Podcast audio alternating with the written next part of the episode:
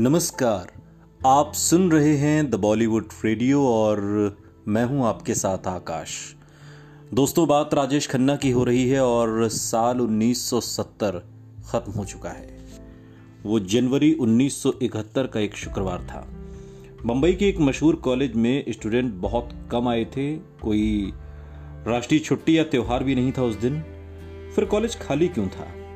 फिर staff room में चाय लेकर आए लड़के ने राज खोल दिया। साहब, राजेश खन्ना की आनंद लगी है आज।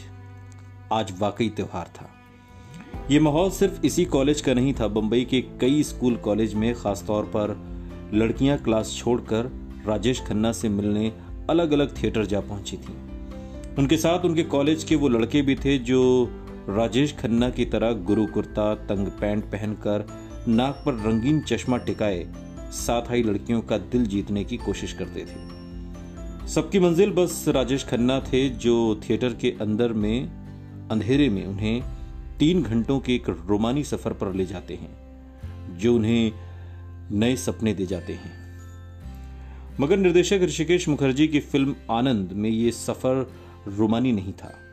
ऋषिदा ने हँसी के साथ आंसुओं को मिलाकर मानवीय संवेदनाओं का एक ऐसा कॉकटेल तैयार किया था कि फ़िल्म खत्म होते होते मज़बूत से मज़बूत दिल वाले दर्शकों की भी आँखें नम हो जाती। आनंद के किरदार में उन्होंने कुछ इस तरह प्राण फूके कि दर्शक सिनेमा हॉल से जैसे जीवन दर्शन समझकर बाहर निकले कि ज़िंदगी बड़ी होनी चाहिए बाबू मोशाए लंबी नहीं। कैंसर से जूझता वो नायक आनंद जिसके सामने मौत खड़ी है, लेकिन वो कह गही लगाता है और मौत का मज़ाक बनाता हुआ अपने आसपास के लोगों को जीने का ढंग सिखा जाता है। आनंद वो नायक था जो खुद तो पूरी फ़िल्म में हंसता है, लेकिन दर्शक अपने आँसू रोक नहीं पाते। मशहूर फ़िल्म मेकर फ्रांक कापरा ने कहा था कि असली ट्रेजिडी वो नहीं होती जब एक्टर रोता है। ट्रेजिडी वो होती है जब दर्शक रोते हैं। आनंद पर यह कथन पूरी तरह से सच साबित हुआ।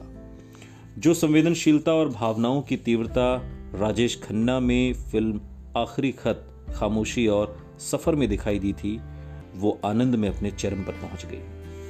राजेश खन्ना के साथ फ़िल्म में अपने एक यादगार सीन को याद करते हुए अभिनेत्री सीमा देव बताती हैं, फ़िल्म में मेरी शादी की सालगिरह का सीन है, जहाँ राजेश खन्ना मुझे आशीर्वाद देने आते हैं और कहते हैं, तुझे क्या आशीर्वाद दूँ बहन?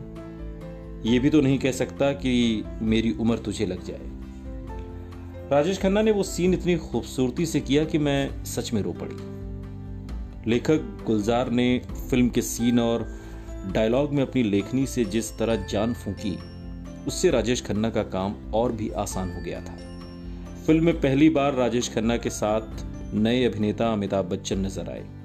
ऐसे दौर में जब राजेश खन्ना की तूती बोल रही थी, डॉक्टर भास्कर बनर्जी यानी बाबू मोशाई के इंटेंस रोल में अमिताभ ने सबको हैरान कर दिया। भास्कर के किरदार की गंभीरता और राजेश खन्ना के चिलबुलेपन के खट्टे मीठे कॉम्बिनेशन ने फ़िल्म आनंद को उसके सबसे यादगार पल दिए।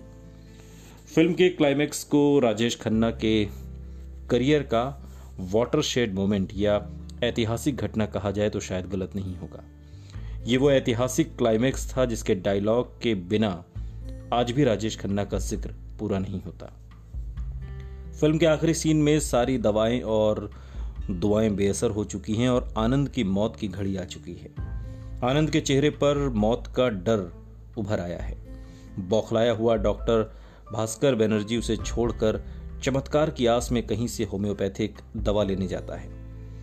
मगर जब तक वो वापस आता है, आनंद दुनिया छोड़कर जा चुका है। हताशा से भरा डॉक्टर बनर्जी जज्बात पे भरकर ज़ोर ज़ोर से चीखता है। कि मुझसे बात करो। ठीक उसी पल आनंद का रिकॉर्ड हुआ, एक मैसेज बज उठता है। ज़िंदगी और मौत ऊपर वाले के हाथ में है जहाँ पना, हम सब रंगमंच की कठपुतलियाँ हैं, जिनकी डोर ऊपर वाले के हाथ में है।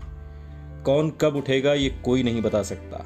हा हा हा हा इस सीन ने दर्शकों को यूँ गमजदा कर दिया था, मानो आनंद सिर्फ़ फ़िल्म का नायक नहीं, बल्कि उनका अपना भाई बेटा या दोस्त है। फ़िल्म में अमिताभ बच्चन अपनी खूबसूरत आवाज़ में आनंद को बयां करते हुए कहते हैं, आनंद मरा नहीं, आनंद मरते नहीं।